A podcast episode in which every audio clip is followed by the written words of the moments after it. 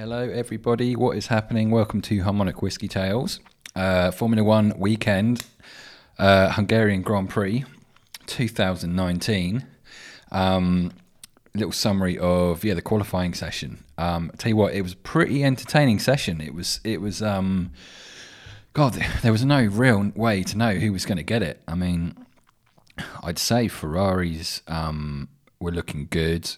The Red Bulls, well, Verstappen was looking good, and the Mercedes were looking good. So there was a potential of five cars from three teams that um, all had a chance of getting on the uh, on the top spot, and um, it didn't disappoint. Um, I'll go through the results and then we'll just go into the breakdown a bit of it. It was um it was a pretty interesting one. So, P1 first pole position ever that he's had.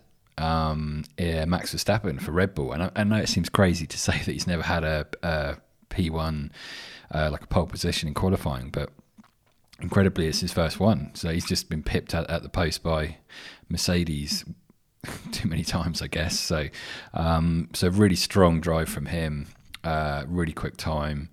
Um, Valtteri Bottas was P2, really, really close, like literally about two foot short of getting past him, you know. So it was like two one hundredths of a second or something like that, just ridiculously close.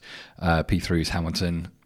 Um, pretty good lap from him, but made a little mistake in the first sector and couldn't really claw it back. So um, was actually quicker than the other two around the rest of the lap. It was just that first sector that he messed up and that cost him. So it was because it was such a close thing. So one tiny little braking point slightly missed or turning in a bit too soon or too late, missing an apex, something like that, that just cost you massively in this qualifying. Uh, P4 was Charles Leclerc. P5 Vettel, P6 Pierre Gasly, um, pretty much a second slower than Verstappen, which is shocking. And you're in the same car. I mean, fucking hell. Um, Lando Norris P7 for McLaren, Carlos Sainz P8 for McLaren. Um, they were so close as well, ridiculously close. Um, Romain Grosjean for Haas, a really good uh, P9 for him, and then Kimi Raikkonen P10 for Alfa Romeo. Um, Hulkenberg was just out the top 10 in P11. Uh, Alexander Albon, P12. Daniel Kvyat, P13, both for Toro Rosso. Um, 14th was Antonio Giovinazzi. He actually, I think, he did qualify there, but I think he's going to get a penalty and probably get a five place drop because he held up some cars in the first part of qualifying which cost a couple of people their lap times. So, um, so I think he's probably going to get a penalty, but I'll, I will double check that. Um, Kevin Magnussen was 15th. Uh, not a great day for him.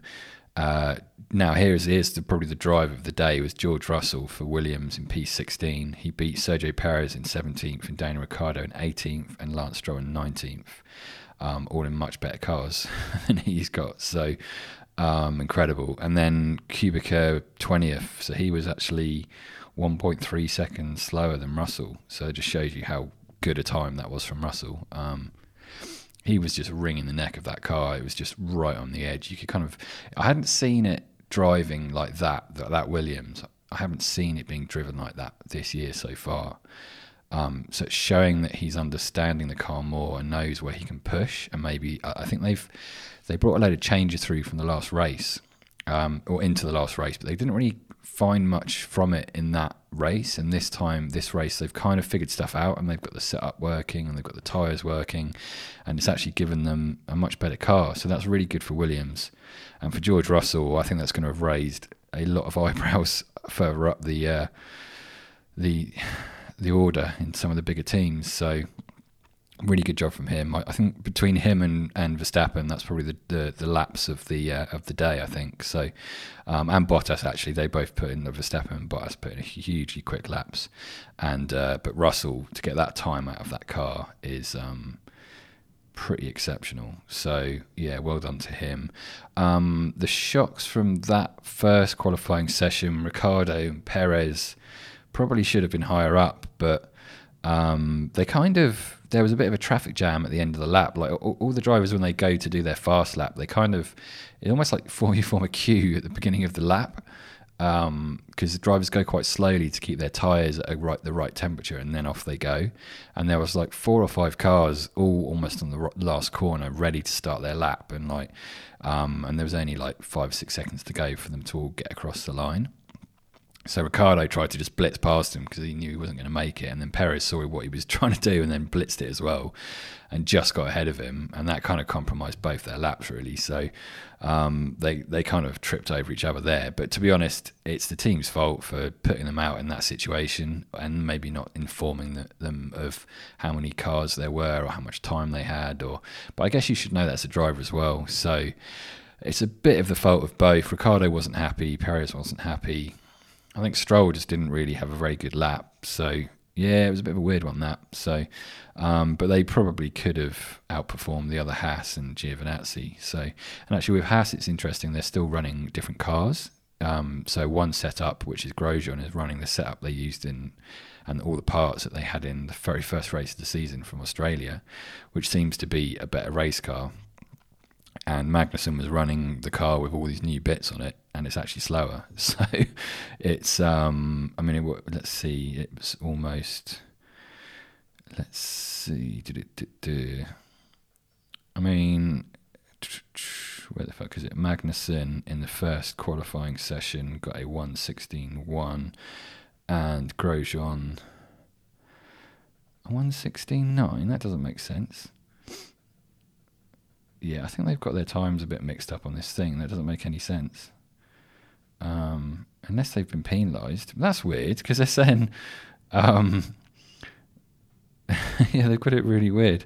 In in the Q1, uh, Albon had a 116.9, Daniel Kvyat had a 116.7, and then Giovinazzi had a 116.8.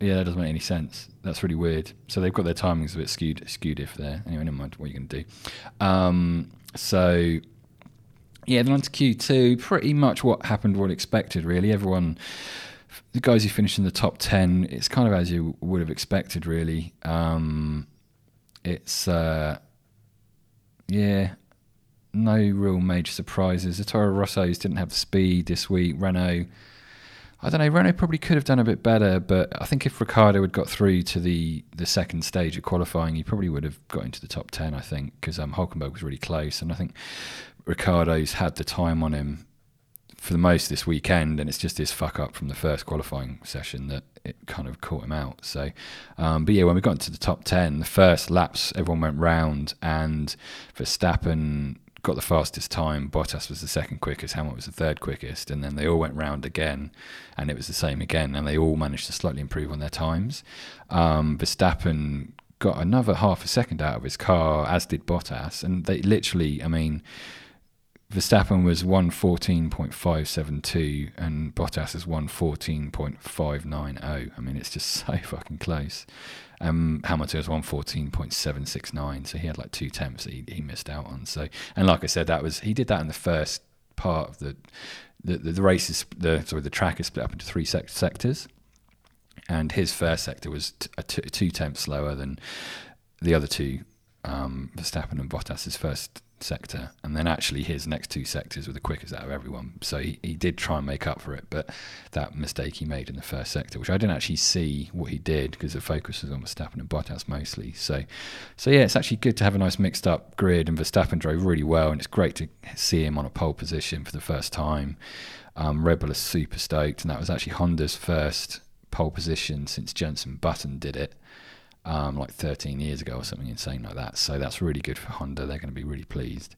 Um, and then the Ferraris, yeah, they just didn't quite have the pace. I mean, they were probably the quickest in the first sector because of the power that they've got in the car. Because it's more about power, and then the second two sectors is more about your downforce and your kind of mechanical grip. So um, they lost out in those two sectors. Um, Leclerc actually in the Q1, the first part of the qualifying session, binned it on the last corner and sent it backwards into the barrier, fucked up his rear wing. But luckily, with the way it hit, it didn't, didn't cause any damage.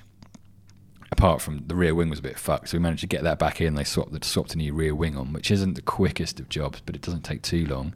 Um, and they managed to get him out, and then he actually out qualified Vettel by a very small margin, but he still out qualified him. Excuse me, I just hiccuped. Um, so he did a good job, but he, again, he was very critical of himself, saying he shouldn't have made the mistake.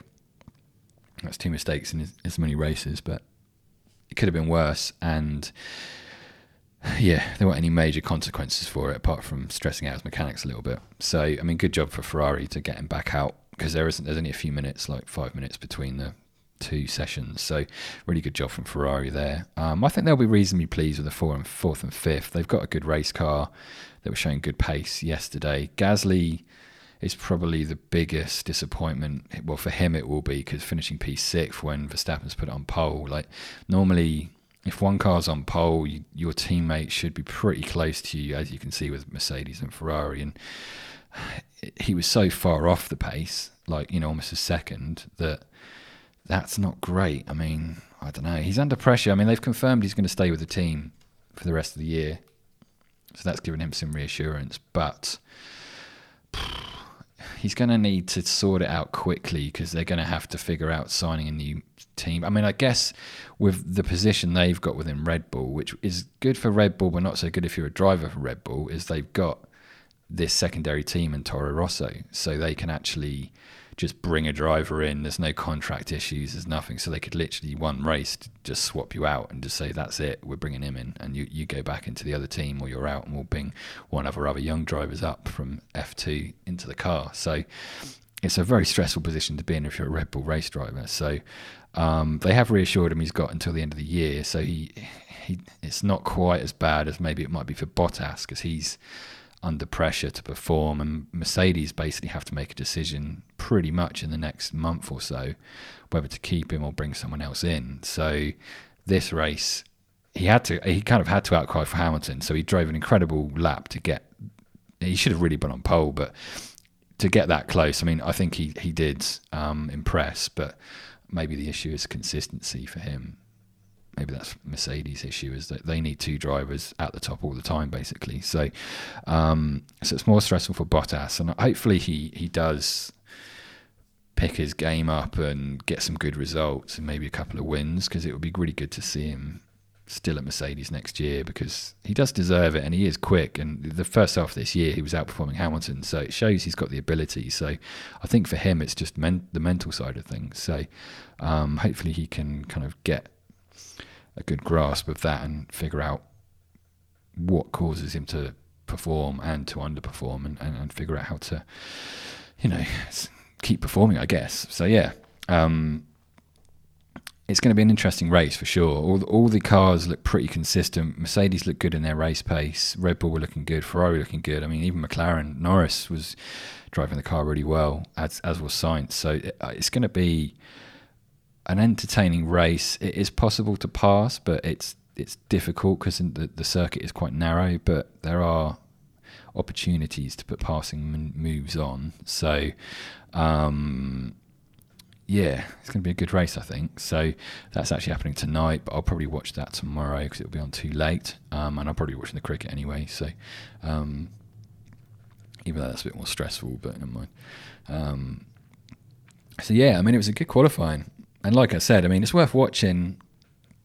Definitely watch it all, and, and you'll see what I mean with George Russell slapping the Williams. He he was really driving that thing on the limit, and it's so cool to see a an F1 car driven like that. Um, it's kind of like squirreling around, and just you can kind of see it, it's just twitching and it's kind of just right on the edge. So, yeah, he was super happy to be there. And it, to be honest, he probably should have been up in further up, but because, um, like I said, Giovinazzi it's, it's a shame because he held someone up quite clearly, but it, it, takes him too long to say, yeah, you did or no, you didn't.